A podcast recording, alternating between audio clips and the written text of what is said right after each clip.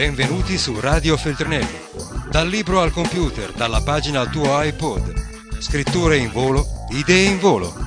Oggi per te Marino Sinibaldi ed Elena Janecek sulla nuova rivista Sotto il vulcano. Feltrinelli, editore.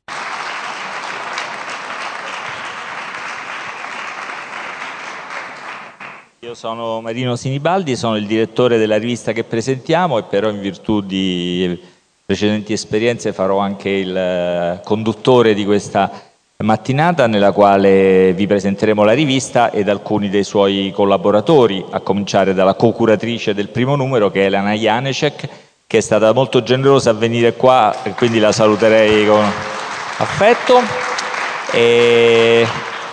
e alcuni degli, degli collaboratori che coinvolgeremo, che intervisterò, a cui chiederò, farò le domande che immagino ciascuno di voi ha a proposito di una nuova rivista, eh, però diciamo, conducendo io ho il privilegio di saltare la prima domanda che fanno tutti perché una rivista, non la faccio, eh, sperando che emerga magari alla fine della, della nostra mattinata e che sia insomma, convincente quello che ascolterete e che quindi vi rechiate eh, disciplinatamente nel posto dove la rivista si vende, che è l'obiettivo di questa mattinata, ma anche l'obiettivo che fa quando uno fa una rivista. Poi ci sono obiettivi più profondi e significativi che magari via via diremo. E vorrei solo ringraziare l'editore, Gianluca forse non è ancora arrivato, allora possiamo parlare di lui senza che c'è, perché mh, volevo correggere delle cose che sono uscite sul titolo della rivista, perché è su una bella intervista che ha fatto Alessandro Trocino del Corriere della Sera, eh, intanto attribuisce a me eh, l'invenzione della rivista, da un'altra parte su Repubblica mi sembra si dice ma il titolo è un po' casuale, il titolo non è affatto casuale, sotto il vulcano non è affatto mio, cioè non l'ho inventato io, l'ha inventato il direttore della Feltrinelli, credo dopo una notte in cui ha compulsato tutto il catalogo della casa editrice con tutti i titoli possibili, dal gatto pardo che non poteva essere il titolo di una rivista, non so, la banda dei brocchi, cioè tutti i titoli Feltrinelli erano, erano banda dei brocchi, non l'avremmo accettato io e Federico Bona che con me fa la rivista. La compagnia dei Celestini poteva essere un bel titolo Feltrinelli, vabbè. Quindi il titolo in realtà, oltre a eh, rappresentare un omaggio a un, grande, a un grande romanzo, posso solo dire questo, che mi sembrava quando appunto è stato pensato esprimesse bene non tanto l'intenzione della rivista, ma la situazione in cui la rivista nasce. Cioè, questa rivista nasce eh, dall'idea che il trauma che stiamo vivendo o, o una serie di traumi che abbiamo attraversato negli ultimi anni non possono lasciare intatto il campo delle idee e nemmeno il campo delle narrazioni. A me il campo delle idee appare stranamente molto intatto, abbastanza intatto, nel senso che per dirla tutta mi sembra che i maggiori intellettuali e le maggiori ideologie, se esistono, eh, che c'erano prima della pandemia è come se si presentassero i, invariate. Eh? Non so se anche a voi ha colpito lo spettacolo di molti intellettuali che hanno trovato nella pandemia la conferma di quello che dicevano prima. Cosa che mi sembra curiosissima per un trauma, stavo dicendo a Oreste Pivetta, un mio amico giornalista, che quando è cominciata la pandemia stavo leggendo un libro di Tony Judd, Judd, Judd in cui c'era una piccola citazione di Keynes che, di fronte a qualcuno che evidentemente lo rimproverava perché aveva cambiato idea su qualcosa col suo eh, sempre ironico pragmatismo, Keynes rispose ma quando i fatti cambiano io cambio idea, lei no? Disse alla, ecco, naturalmente cambiare sempre idea davanti ai fatti è, è poco salutare, forse poco nobile, però anche non cambiare idea assolutamente, come sembrano fare insomma i maggiori intellettuali, a me è sembrato abbastanza strano. Quindi cercheremo di raccontare se le idee cambiano e naturalmente, questa è un'ambizione più profonda e forse più difficile, anche se cambiano le narrazioni, gli immaginari. In realtà i grandi traumi hanno sempre prodotto anche delle narrazioni diverse, sempre o non sempre. Da qualche parte ho citato un colloquio molto interessante con Avie Sercas che mi faceva notare che della spagnola, cioè la grande epidemia che seguì la prima guerra mondiale, non resta praticamente nulla di raccontato o di detto. Non è che si sa, è pure difficile spiegare perché, ma nessuno mi ha parlato della, della spagnola. L'abbiamo scoperta adesso, c'è una pandemia recente, ci fa tornare in mente, in mente, ci fa, tornare, torn, fa riemergere questa memoria nascosta e sostanzialmente non detta. Io non credo sia così, tra l'altro la pandemia che stiamo attraversando è l'episodio storico più raccontato di tutti i tempi. Già esiste una serie di materiale di racconto, di discussione, di documentazione, di informazione imparagonabile con qualunque altro evento della storia. Penso di poter dire che corrisponde forse alla somma di tutto quello che si è detto sugli eventi traumatici della storia, ma non vorrei esagerare perché gli altri eventi altrettanto traumatici sono avvenuti in società soprattutto dal punto di vista della comunicazione, completamente diverse. Ma questo ecco, già un tema che vorremmo attraversasse questi numeri. Non dico dunque perché una rivista, lo farò forse spiegare e spero sia convincente dalle persone che chiamerò qui, in questa sedia vuota destinata appunto ad accogliere gli ospiti di questa mattinata. Dico solo come è fatta perché questo introduce eh, la, prima, la, prima, parte della conversazione con Elena Janecek. Eh, la rivista è un po' ibrida, è una parola che mi rendo conto rischia di essere abusata perché è un po' la, la parola chiave del nostro tempo, le, di questi mesi, di relazioni, presentazioni ibride o lezioni ibride. Eh, perché ogni volta, oltre a una serie di cose che abbiamo chiamato un po' eh, usando la metafora tellurica, spero non abusandone, sismografie, che sono una serie di registrazioni di quello che sta accadendo in vari campi dall'architettura alla fiction ad altri paesi del mondo. Sismografia è una specie di ago affidato da alcuni collaboratori più o meno stabili che ci accompagneranno. E oltre a una parte finale nella quale racconteremo dei fenomeni, cioè delle cose che ci sembra particolarmente significative che accadano ora, e un po' di sismografia un po' di fenomeni, tra poco, tra poco li conoscerete, ha al centro una corposa parte, diciamo monografica, ma non è proprio la parola giusta,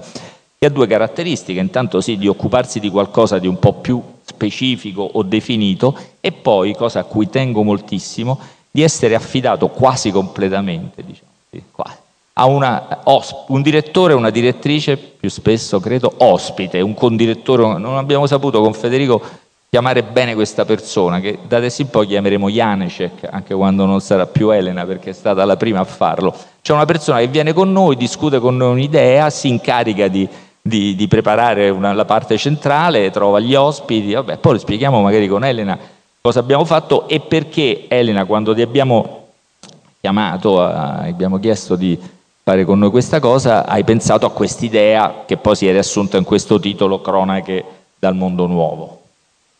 Sì, intanto grazie Marino, grazie soprattutto anche a Feltrinelli per, per l'iniziativa e anche per aver trovato un sistema molto principesco, per, per, mm, princip di scarozzarmi qua come se fossi titolata di arrivare comodamente al Castello Sforzesco di Milano. E, mh, l'abbiamo chiamato cronache eh, di un mondo nuovo e non di un nuovo mondo, perché il nuovo mondo è un mondo non più tanto nuovo,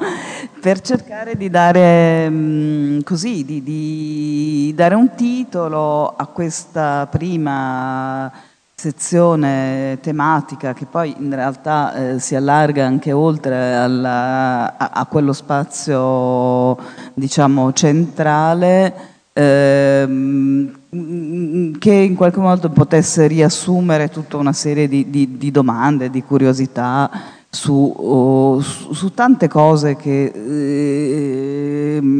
che stanno così percettibilmente cambiando in questi ultimi anni e, e, di cui almeno io penso ci rendiamo maggiormente conto a partire eh, dalla pandemia, eh, come se la pandemia fosse la, la fine definitiva del, del XX secolo alla, al quale io sono estremamente legata e ci, ci facesse capire che effettivamente se dobbiamo riorientarci completamente, cosa che poi evidentemente fa sì e non lo trovo strano che eh, tante persone che comunque hanno oh, il loro retaggio di pensiero in quel, in quel passato eh, di fronte a uno sconquassamento così traumatico, così enorme delle proprie coordinate mentali Mm, no, non facciano nient'altro che adattare la realtà alle coordinate mentali perché è difficile, per cui quello che credo sia mh, mm, così una cosa che mi è me è piaciuto molto come esperienza di collaborazione con Marino, con Federico Bona che ha curato questo progetto in maniera eh, encomiabile. È stata proprio l'idea che si fanno le cose un po' oh, con uno spirito di ricerca, con uno spirito di ricerca senza, che ne so, voler fare la roba strana, no? non volendo fare niente di, mm, con uno spirito di mm, mm, così un po', un po', snob, anzi abbiamo cer cerco, penso cercato di evitare questa cosa della, del porre come dire, un, un livello d'accesso troppo alto, come dire solo tu eletto, eletta. Eh, eh, potrai prendere in mano questa rivista, ma con una ricerca di autentica curiosità, dove praticamente la domanda che ci ha guidati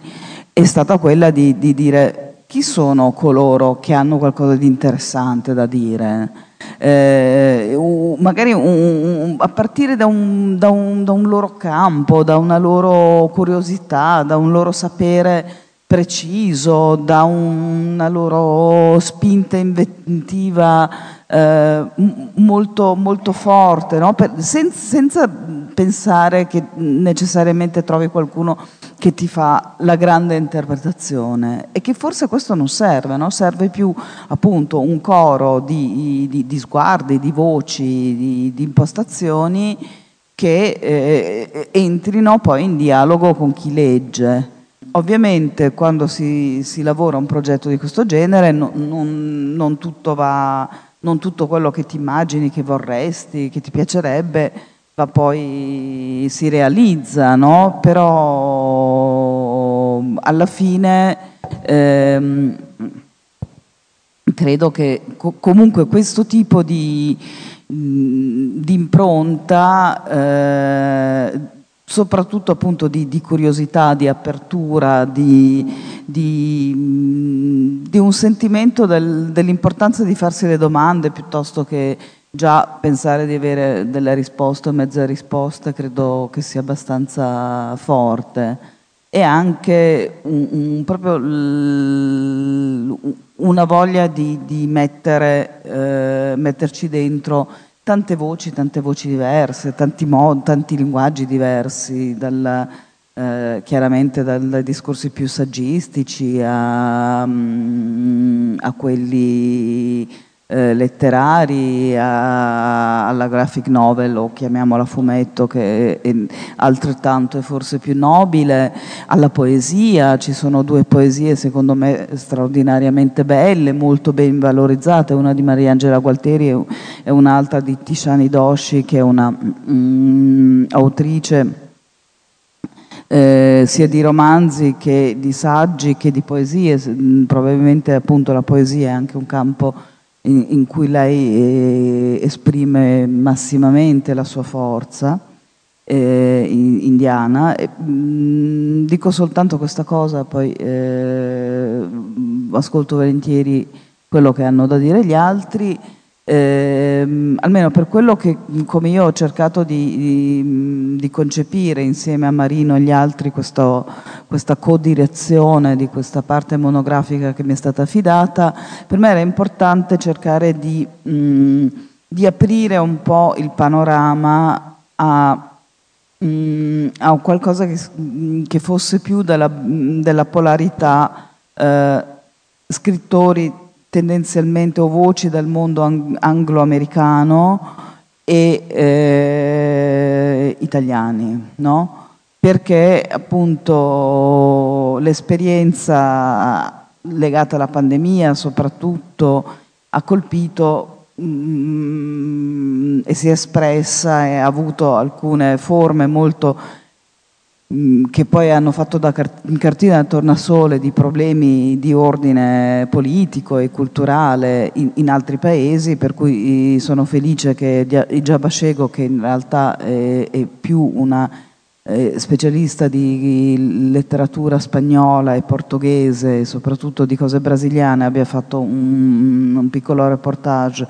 su, mm, sull'influenza di un festival letterario in Brasile, sono contenta di questo contributo di, di Tishani Doshi mm, che mm, è stato scritto nel pieno della pandemia in India, quando lei stava in India.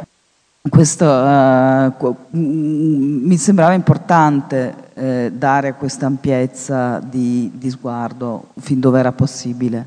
Molto seriamente dice naturalmente non tutto quello è, è, è, che, che uno ha in mente poi si realizza. E questo lo vediamo a partire da una questione fondamentale se c'è, cioè il fatto che le scritture risentano sempre o in, qual, o in quale modo risentano di quello che accade, però devo dire che parlando della parte monografica, appunto quella che abbiamo intitolato al Nuovo Mondo, alle cronache del Nuovo Mondo, proprio le due poetesse, cioè Tisciana Dosci e Mariangela Gualtieri,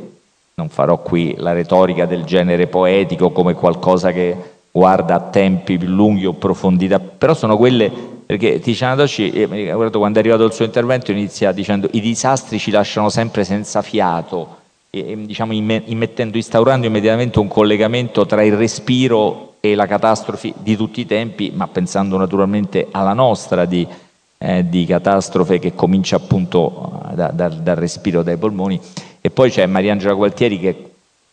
una delle maggiori poetesse italiane, ma una che ha una specie di sensibilità, lei davvero sismica a proposito di vulcani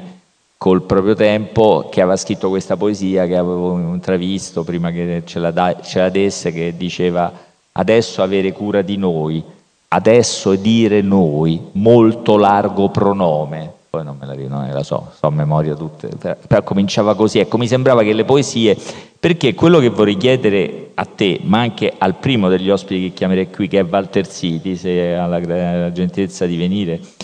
che fa una cosa molto particolare che tra un poco vi dirà, però vorrei subito, mentre Walter arriva, Elena, brevemente, ma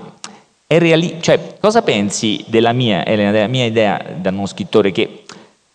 chiamerei la letteratura, anche cioè l'invenzione, la fiction, a reagire al tempo, è una cosa... Mh, troppo ambiziosa o sbagliata come, e qui accolgo Walter con, la con l'accenno alla principale delle sue recenti polemiche, come chiedere di impegnarsi, chiedere, chiedere cioè aspettarsi che in qualcosa del, del tempo eh, trasudi, eh, tracimi, non so quale dire, anche nella narrazione è una pretesa simile a quella che tu hai irriso, diciamo così, eh, criticato in una recente molto ampia polemica sull'impegno a me lo chiedi? Io lo chiedevo a Elena. Pensavo te lo chiedessi a Elena. lo chiedo anche a te. Era solo per, per, permetterti, la, la, per, permetterti, di arrivare senza correre. Queste cose. Allora, io penso che ehm, mi viene in mente l'11 settembre, no? che secondo appunto la nostra percezione è stato un, un, un, una cesura traumatica, eccetera. Eh, ci sono voluti non so quanti anni prima che in letteratura venisse fuori qualcosa di decente che avesse al centro l'11 settembre, che secondo me è in quanto esperienza eh, spartiacque una roba più piccola rispetto alla pandemia del coronavirus. Per cui mh, mm, è già difficile fare dei discorsi compiuti di tipo eh, riflessivo, saggistico. Ehm, per la narrativa, anche al di là del, di quanto la, questa narrativa si voglia impegnata o meno, è come mettere i, i, i piedi eh, su una zattera in mezzo mare che si sta ancora alzando. Cioè non vedi dove cavolo, cioè non hai una prospettiva. E secondo me, eh, i, sì, certo, cioè, in qualche modo ce lo puoi infilare dentro, forse mh, è quasi impossibile che non ti, ti si infili dentro di, di, di lato, ma eh, avere come dire, un, uno sguardo sufficientemente sedimentato su, su cosa questa cosa fa a a noi altri esseri umani singoli e concreti che sono poi la materia di cui eh, ci si dovrebbe occupare eh, scrivendo mm, delle, delle, forme di narrativa letteraria o anche non neanche, magari neanche così tanto letteraria, insomma, mh, mm, sia che sia un, siano dei racconti in cui ci sono tanti personaggi, ognuno diverso, sia eh, anche se sono de, de, dei racconti de, con uno stile molto monotematico, eh, è difficile che sia interessante se c'è solo quello, secondo me. Cioè, non so come la vede Walter, mi, mi interesserebbe. Ma, eh, un attimo su questo tema e poi dopo penso no, che dovremmo parlare cosa. Ok, eh, sì. Eh, no, su questo tema, ma io eh, in realtà nel, nel mio libro eh, non, eh, dire, non, parlo di come gli scrittori, i narratori reagiscono a un trauma. Eh, quello, in quello la, la, penso come Elena, cioè ci vuole tempo. Eh, eh, parlo invece di una cosa che mi sembra quasi il contrario, cioè di uno scudo eh, preventivo rispetto ai traumi che è l'ideologia. Per cui eh, a un certo punto si sa che ci sono una serie di temi eh, come dire, che, che, vanno, che ti procureranno comunque il consenso, indipendentemente da metterli poi alla prova con la realtà. Eh, e quindi tu, eh, come dire, costruisci una, una struttura narrativa in realtà su quello che pensi che dovrebbe essere bene e non su quello che sta realmente accadendo. Quindi è, è, semmai un po' il contrario. È molto più simile, infatti lo so perché ho seguito la tua, si riferisce a una cosa che si chiama contro l'impegno, una cosa da dire. È, è, è, è simile a questa cosa che mi sembrava appunto di notare, cioè il fatto che i nostri intellettuali, le idee con le quali poi la pandemia veniva interpretata sostanzialmente erano quelle precedenti e ognuno rimaneva, anzi gli sembrava che la pandemia confermasse che l'Europa non serviva o viceversa che l'Europa serviva che eh, le, le, gli elementi di connessione fossero importanti oppure no. Oppure, la solidarietà è eh, cosa Ognuno diceva quello che già diceva. Devo dirvi che la cosa più spettacolare secondo me è quella di un, un intellettuale che peraltro cioè, amo, no, boh, non, so, non, condivido, però mi inter- che è Zizek, Slavoj Zizek, quando in piena pandemia disse la pandemia dimostra che c'è bisogno di comunismo, ma siccome Cicek lo dice sempre, pure la prima pandemia, possibile che arrivi una pandemia, ci stanno milioni di morti e ti dimostra esattamente è, è il no. tuo desiderio che sia. Io, ma, io ma, continuo a pensare che. Le... Io la penso quasi come Cicek, eh, attenzione, però non è che me lo dico la pandemia. Io continuo a pensare che gli unici romanzi che vale la pena di scrivere sono quelli che ti portano dove tu non pensavi di andare, perché se no che è la ragione peraltro per cui anche in pandemia Comunque, venendo a noi venendo a noi cosa fa Walter City? non fa queste cose serie che per fortuna affida ad altri organi di informazione a altre imprese ma fa una cosa super seria. Cioè prende sul serio nemmeno un genere musicale che io no, adesso lascerò a lui la responsabilità di definire perché è faticoso ma i testi di un genere musicale. Cioè nella parte che non a caso si chiama fenomeni racconterà, io spero in tutti i numeri di, di Sotto il Vulcano, tra poco dirò qualcosa sui tutti i numeri di Sotto il Vulcano, racconterà cosa? De- decifrerà, analizzerà con degli strumenti vicini anche a quelli proprio, non dico accademici, Walter, perché è una parola... In... Critici, Ti piace? Critici, critici cosa? Quali, quali, quali sì. testi? Allora, eh, io vorrei prendere in analisi, se effettivamente me ne sarà data l'occasione, eh, una serie di testi dei, della musica trap, rap e trap. Eh, perché eh, in realtà eh, naturalmente lo so che eh, analizzare i testi di una opera più ampia in cui la grande parte è la musica significa eh, come dire, fare una, una, una forzatura, però eh, è sempre stato fatto, no? cioè, è evidente che se io analizzo i libretti d'opera senza, senza la musica faccio un'operazione, se io vedo le canzoni di Bob Dylan, che peraltro ha preso il Nobel per la letteratura, senza la musica di Bob Dylan faccio una, una forzatura. D'altra parte anche, anche, le poesie di Saffo avevano la musica sotto, no? eh, anche molte canzoni di Dante avevano la musica sotto, quando lui il Purgatorio incontra Casella era quello che gli aveva musicato per l'appunto le sue canzoni. Quindi comunque è una forzatura che però si è sempre fatta in termini di critica letteraria, i poeti provenzali lo stesso. Eh, allora, la cosa che mi ha spinto a, a farlo è questa, proprio, proprio riassunta all'osso, che mi sembra che la poesia, quella classicamente intesa, diciamo così, sia la poesia che segue ancora un'onda tradizionale, cioè, non so, eh, poeti che io stimo molto come Milo De Angelis, eh, eh, che ne so, la Patrizia Cavalli, la stessa Guarnieri, eccetera, eh, sia quelli che invece fanno metodicamente dell'antipoesia,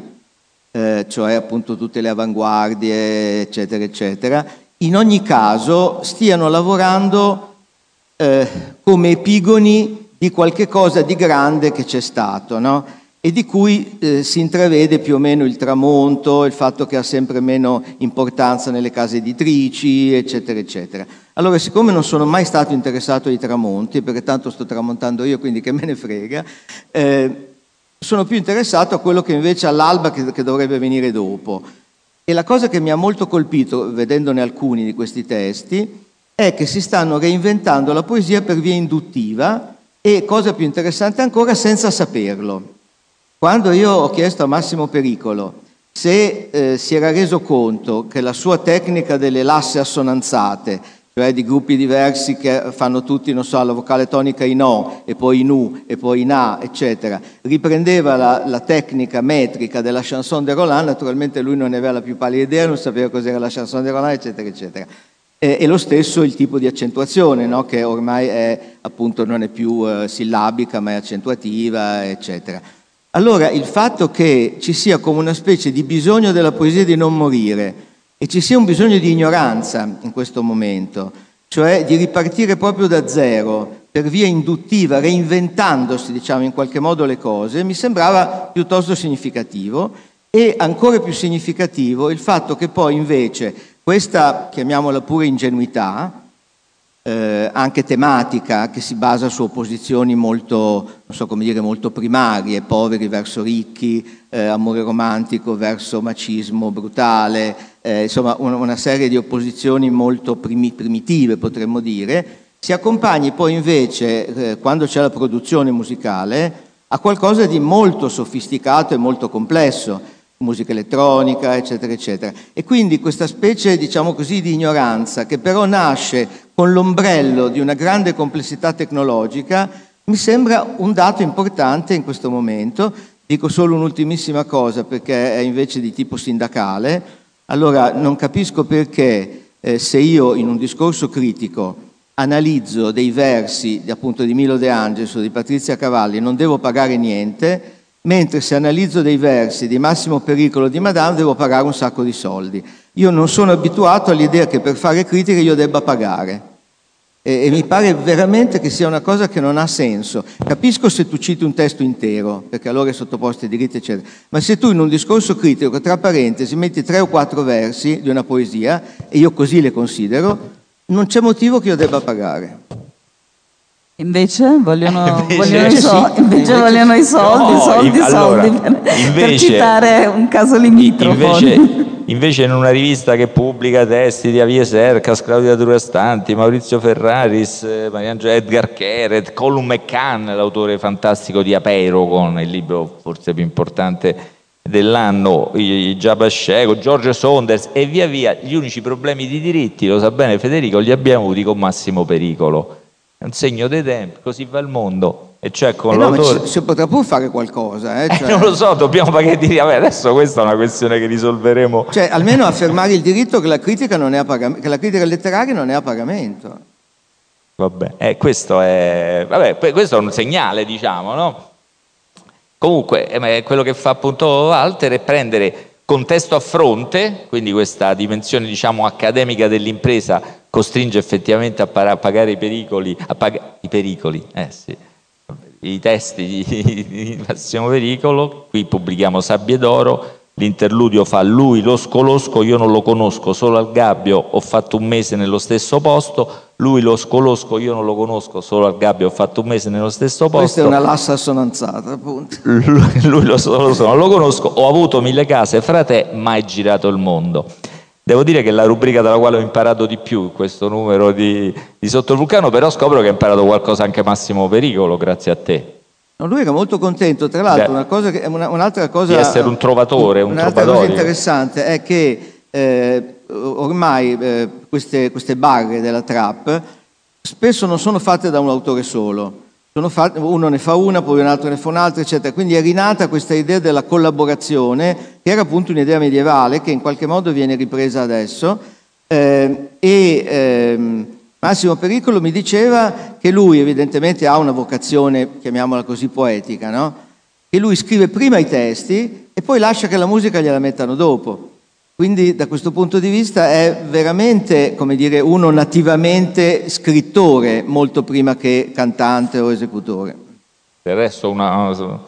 una barra famosa di Massimo Pericolo dice proprio l'onore per me vale più del guadagno mi sembra no? eh. che se non è medievale questa ma insomma grazie per questa tua Beh. incursione e questa tua presenza. Forse ha già accennato all'intenzione del secondo numero non so se la possiamo dire quando hai detto Massimo Pericolo Madame. Vorrei fare Madame, vorrei fare Madame se, numero se non poi... ci prosciuga tutti i soldi che abbiamo per fare il numero per pagare una, una barra di Madame. quello, quello è un problema vostro così va il mondo dicevo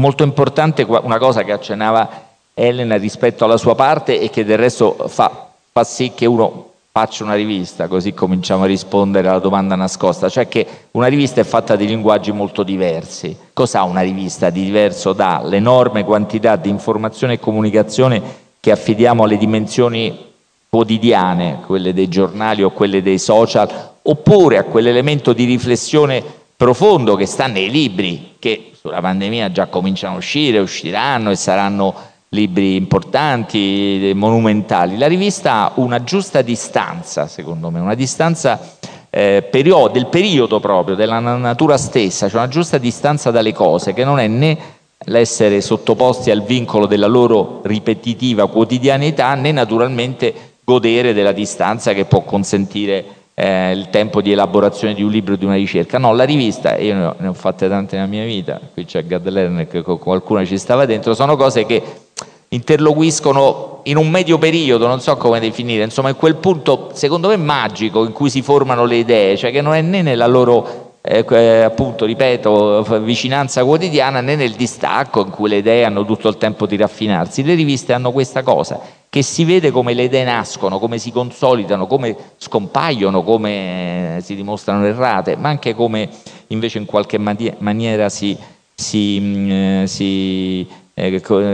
si costituzionalizzano, verrebbe da dire. D'altra parte la rivista ha una varietà di linguaggi, questo è proprio di tutte le riviste forse, ma qui abbiamo molto forzato questo elemento per, per due ragioni, una effettivamente che mi proprio estetica, secondo me è bello vedere cose diverse, cioè vedere dentro la stessa rivista la poesia, il testo trap, le illustrazioni di Mattoz che attraversano tutta la rivista, la rivista è molto illustrata, per diciamo, la mia tradizione di rivista, la mia generazione di rivista è molto illustrata, c'è dentro la graphic novel o fumetto come eh, dice Elena, c'è dentro i reportage, quelli di Mannocchi che sono reportati sul territorio, c'è per esempio un esperimento di reportage a distanza che ha fatto il Giabascevo, una sorta di reportage nell'epoca della distanza appunto della pandemia, c'ha delle narrazioni di fiction strette, il racconto di Alessandra Sarchi o i testi di Saunders e poi altre ha, ha delle dimensioni saggistiche più o meno ampie. Ehm, insomma, è questa varietà di linguaggi che fa una rivista. Questa varietà, appunto, oltre a una ragione diciamo editoriale o estetica, ne ha secondo me una proprio conoscitiva.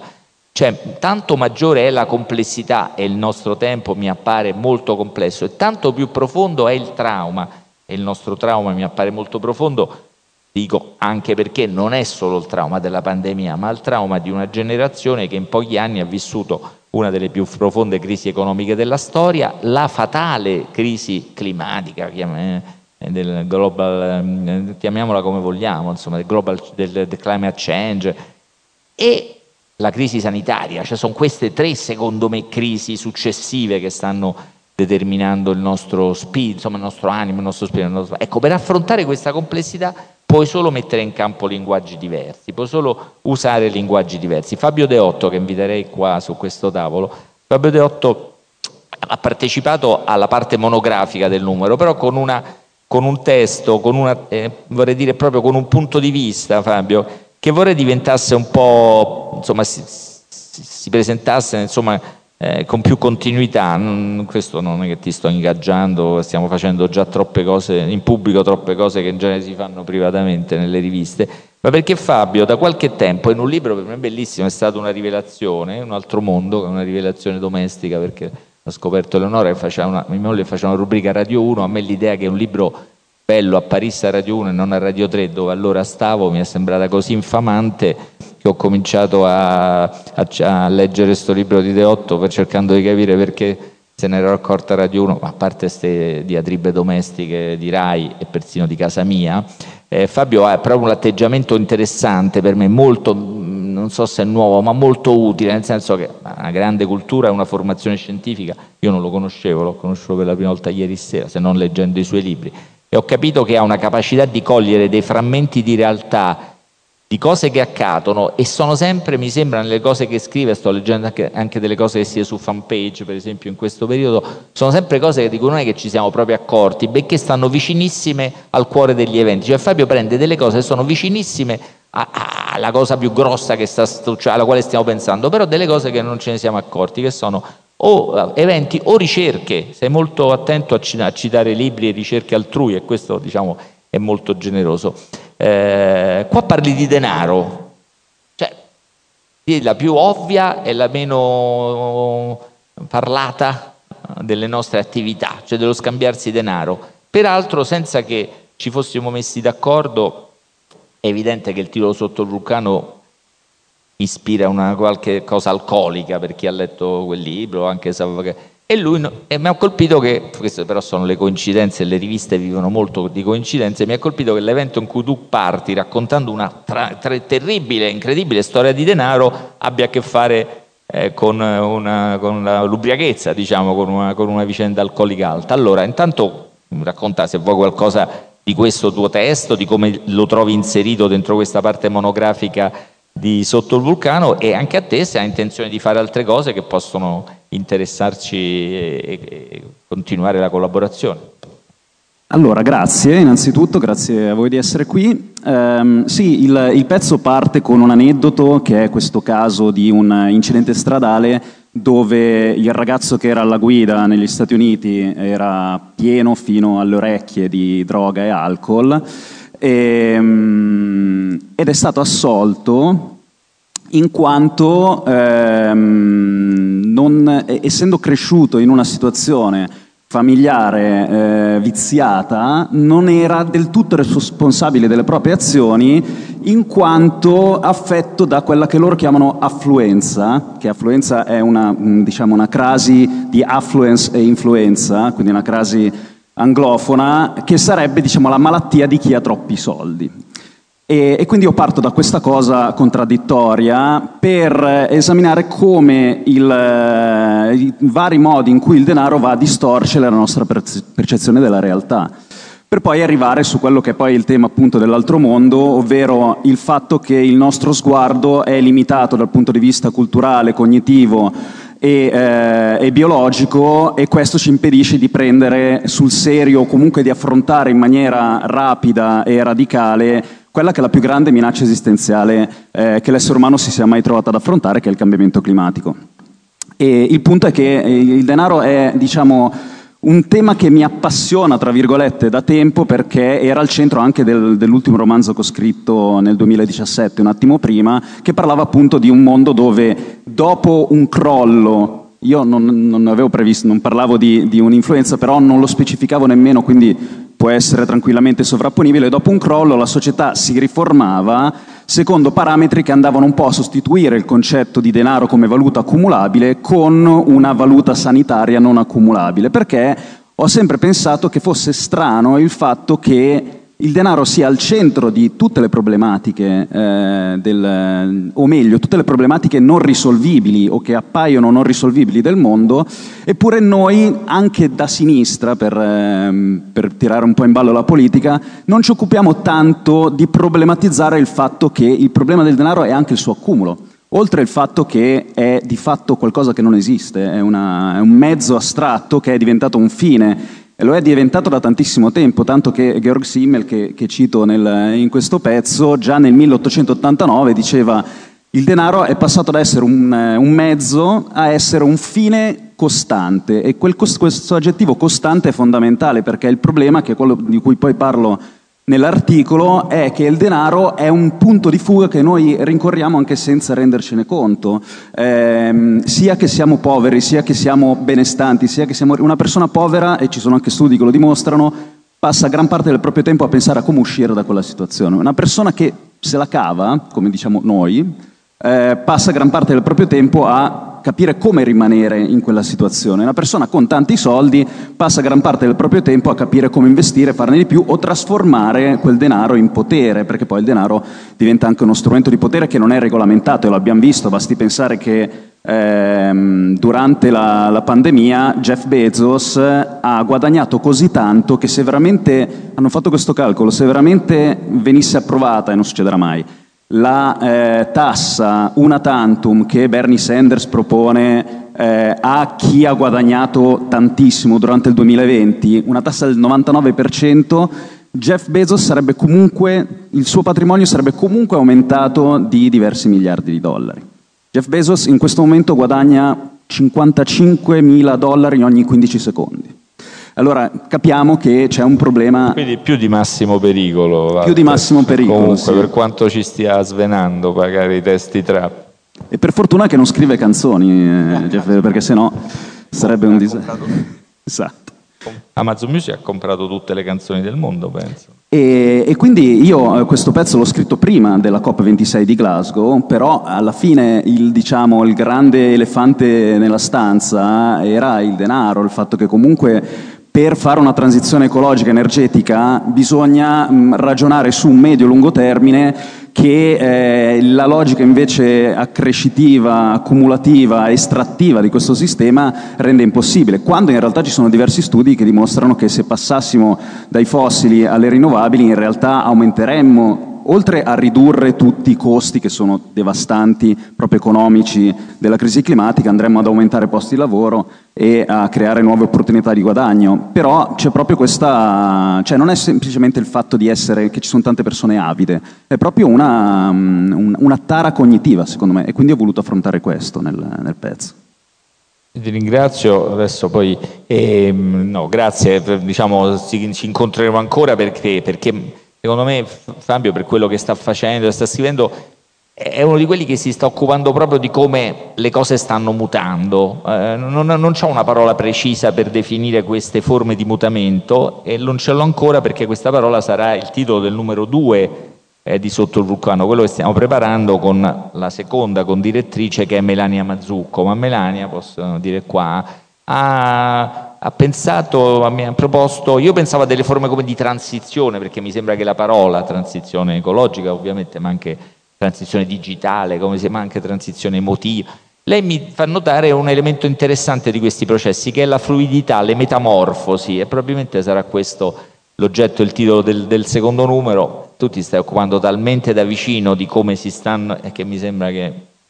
dovrai lavorare ancora con noi, se insomma una cosa... Ma, eh, molto, molto volentieri. Vabbè, ma insomma non è volevo appunto anche qui firmare contratti davanti a tutti, ma insomma mi sembra per dire...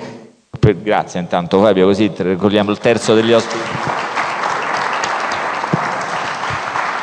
Per dire come inevitabilmente la rivista è anche, inevitabilmente, no, eh, fortunatamente, è anche la costruzione di gruppi che, che, che, che si, si, incontrano, di incontri che insomma si diventano diventano fruttuosi e tra le persone che, abbiamo, che hanno scritto in questo numero ce ne sono davvero molte, non solo quelle che abbiamo già impegnato a fare più o meno delle, delle rubriche, delle rubriche eh, fisse, questo anche perché eh, la rivista in sé è una struttura molto piccola, ecco, abbiamo citato molto Federico Bona che è qua, eh, poi c'è Guido De Franceschi e, e, poi c'è un po' la casa editrice e poi siamo noi con i collaboratori che incontriamo, i condirettori che incontriamo in questi numeri e in questo processo, ecco, il momento di dire anche che, che un'altra caratteristica secondo me abbastanza originale della rivista e diciamo può essere in mille modi intesa o fraintesa è quella che fin da ora questa rivista non dice che durerà per sempre come pensano tutte le riviste. Poi nessuna rivista o quasi nessuna dura per sempre. Qualcuna mi accorgo che continua a uscire da decenni o da secolo addirittura. Però è una rivista che si propone di uscire per dieci numeri. Cioè, noi ci siamo impegnati a fare dieci numeri, cioè a non, non fare più di dieci numeri, questo vuol dire anche, qui c'è l'editore, che l'editore si impegna a non farne meno di dieci numeri e questa è una rassicurazione importante per chi comincia un lavoro, perché, perché è proprio una rivista che vorrebbe essere un progetto, vorrebbe vedere come vanno questi anni, cioè come io sono molto, insomma, sono, ho ascoltato molto interesse le cose che Elena diceva e a cui sembra Walter si sì, convenisse sul fatto che i tempi, per esempio, di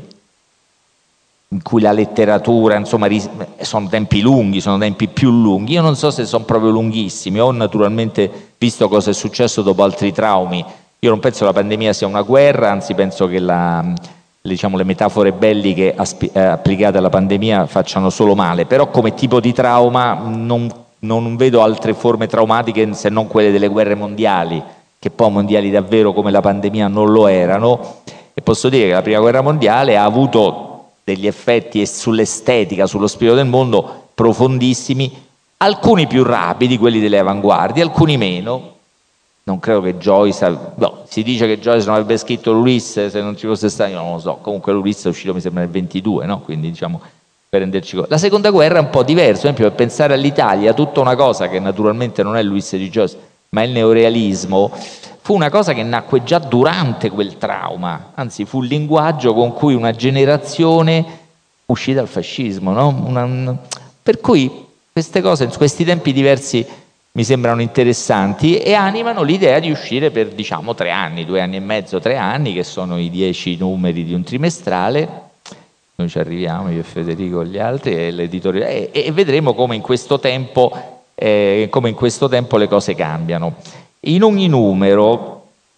ospiteremo una versione, una traduzione, perché? Perché ah, perché la traduzione ci sembra una di quelle, a parte ci sembra una di quelle di quei momenti sempre nascosti eh, de, de dell'attività letteraria e insomma una rivista è fatta anche, ecco, una rivista è fatta anche di cose da leggere, eh. non vorrei intimidirvi troppo con l'idea dei progetti che io ho in testa e per i quali trovo persino dei, dei, delle persone, dei complici. Una rivista è poi fatta di cose che si leggono e questa rivista è piena di cose che si leggono e che c'entrano pure poco per, per fortuna con, questa, con questo asse, questa direzione che vi sto indicando anche attraverso un traduttore raccontare un'opera letteraria, non far sì che in una rivista, che comunque è una rivista letteraria, la cosa, la, cosa, la cosa, non manchi. A Marco abbiamo chiesto di raccontare una delle più importanti traduzioni che ha fatto, guarda caso la traduzione di Sotto il vulcano, naturalmente diciamo una, è solo il primo numero che facciamo queste cose spiritose, cioè di prendere il romanzo a cui intitola la rivista. Marco ha scritto un testo veramente molto bello, oltre che una traduzione, che è un testo molto difficile da tradurre, e tu questa difficoltà la esprimi in maniera che persino commovente, devo dirti, certi passi del tuo, del tuo articolo, che non a, del tuo intervento che non a caso si chiama Sull'orlo del burrone, dove si è sentito ogni volta traducendo sull'orlo del vulcano, quanto mescal ho dovuto, traducendo dal vulcano, bere mescale immaginario, dice in un chiarimento destinato all'eventuale intervento poliziesco su di te. Perché? Perché parli di una... Mi ha colpito perché è ovvio che eh, tu devi entrare un po', insomma, ogni lettore si immedesima nei protagonisti, pensa quanto si deve in qualche maniera immedesimare nel protagonista, nello scrittore, il protagonista e il, il, il traduttore però perché insomma hai, hai, eh, in questo caso o nel tuo lavoro questa concezione anche un po' agonistica della traduzione? Tu dici che tradurre significa salire sul ring e uscirne pieno di botte, mi sembra. Non hai molta fiducia sul fatto di vincere, di mettere KO l'autore. Posso aggiungere una brevissima, perché Marco Rossari è anche un bravissimo scrittore che tra l'altro eh, ha una voce dei registri molto lontani a quelli di, di, di Malcolm Lowry e volevo appunto chiederti com'è questo, rispetto a questa evocazione del ring, questo corpo a corpo con, con mm, grandi scrittori e, o con, con magari anche scrittori non così grandi che però non ti somigliano per niente. E rispetto anche eventualmente al fatto di continuare a scrivere in quel momento, si può, non si può, mentre, mentre sì, si traduce? Mm, eh, io ho un'anima un po' scissa in queste cose, sono, sono, un po' scrittore e un po' traduttore. Lo scrittore è sempre un po' megalomane, no? eh, tende, il traduttore deve avvicinarsi ai testi con grande, con grande umiltà per restituirli bene secondo me, e, e la traduzione ti insegna moltissimo uh, l'umiltà nei confronti di ciò che ha fatto un altro scrittore e ha qualcosa di metamorfico rispetto alla fluidità, eccetera, perché tu entri a, lu- a lungo nelle parole e nella mente di un'altra persona. Eh, eh non esiste lettore equiparabile al traduttore, nemmeno il critico per me è stesso, sullo stesso piano. Il traduttore vive immerso dentro un pensiero e naturalmente percepisce in questo, in questo senso delle fortissime vibrazioni. Quando tu affronti, io parlo del ring, ma parlo anche della danza, hai questo movimento insieme all'altro attore. Quando tu affronti queste cose percepisci tantissimo di lui o di lei e, a volte ne percepisci per esempio le velleità, quando traduci scrittori velleitari è terribile, ti trovi proprio a, a disagio, senti che c'è qualcosa che non funziona dentro quel testo. Lo scrittore semplice, molto faticoso, io ho fatto Orwell in, pande- in lockdown, tra l'altro ho fatto 1984 di Orwell, situazione orwelliana per eccellenza, e in Orwell è, è molto faticoso perché è uno scrittore che diceva la, la pagina deve essere come una finestra dove guardi attraverso e tu ti trovi come a lucidare un vetro che non c'è, è la sensazione di non arrivare mai a un punto esatto di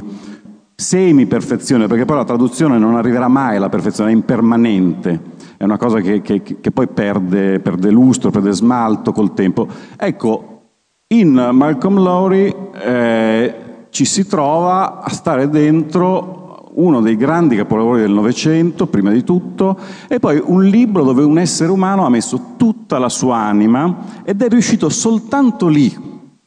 a tenerla, miracolosamente. Era eh, una persona, un alcolista cronico, una persona estremamente fragile, tra l'altro interessante rispetto ai, ai grandi traumi, il fatto che lui alla seconda guerra mondiale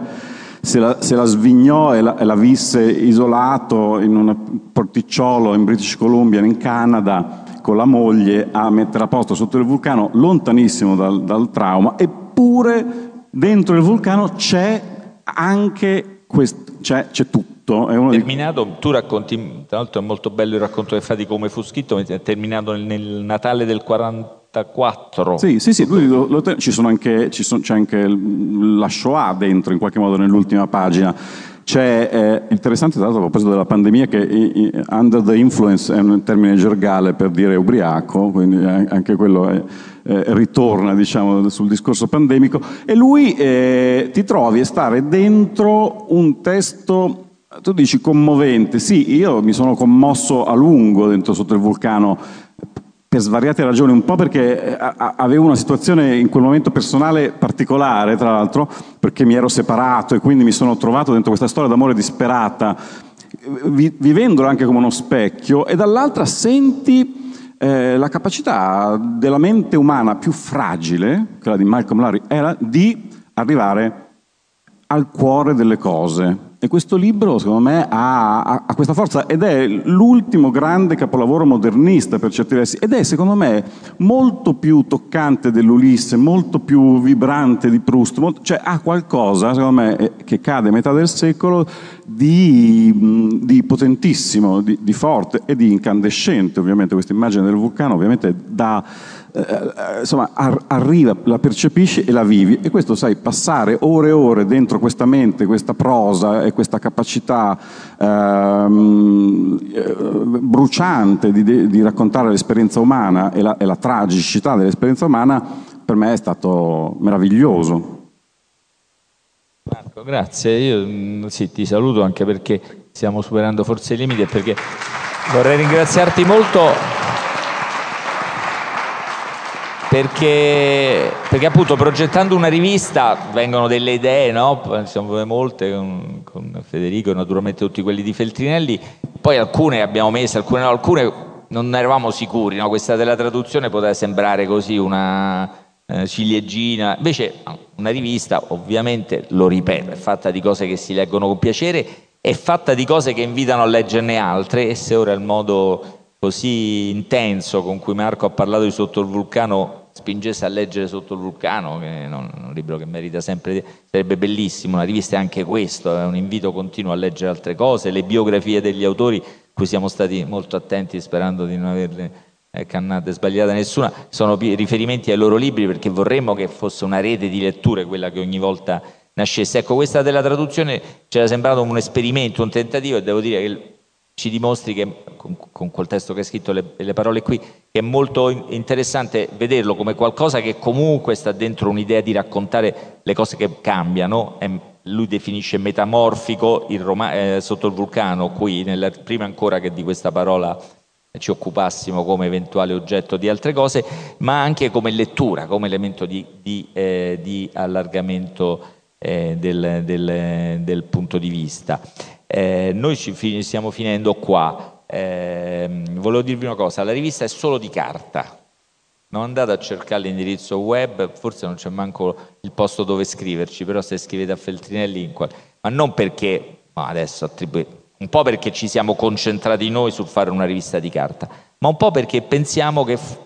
che senza nessuna critica eh, dei tempi o di altri linguaggi dei tempi, pure, noi, pure voi, noi, le, noi ci siamo concentrati proprio dal punto di vista del lavoro, se ci fossimo messi a fare pure ehm, il sito e i social non ne saremmo usciti, ma penso che pure noi come lettori, e voi spero come lettori, c'è un momento in cui un po' di concentrazione e quella della rivista mi sembra la concentrazione giusta, non intimidatoria, non, non eh, impegnativissima nel tempo, però sia un tipo di concentrazione di cui abbiamo bisogno, cioè di parole di carta. Vedrete che anche le lunghezze sono fatte per essere lette nel tempo, ma non per trascinarsele indietro eh, per sere e sere, come accadeva in passato con certe, certi articoli di rivista, però è fatta proprio perché un po' di concentrazione la dedicassimo, accanto a tutto il resto alla velocità e distrazione che non demonizzo della quotidianità. Ci fosse insomma un momento un po' di... Per questo l'abbiamo fatta eh, su carta e per ora è su carta, poi vediamo se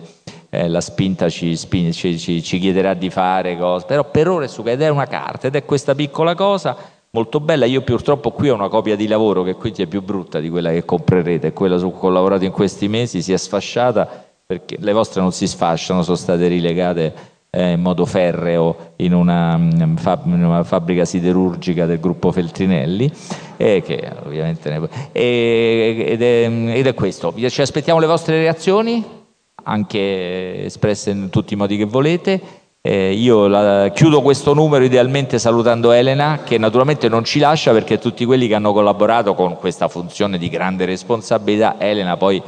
c'è un suo testo naturalmente molto interessante, molto acuto su quello su raccontare da un punto di vista nemmeno troppo laterale quello che sta accadendo. Saluto Elena, la ringrazio, sarà con noi sicuramente, nel senso che è entrata in un gruppo che la richiamerà prima o poi in eh, attività. Ringrazio tutti voi. Eh, attenzione, si sta formando una coda, poi lì alle cose, non vorrei che rimaneste qui e saltate il pranzo. Grazie ecco. e buon pranzo a tutti.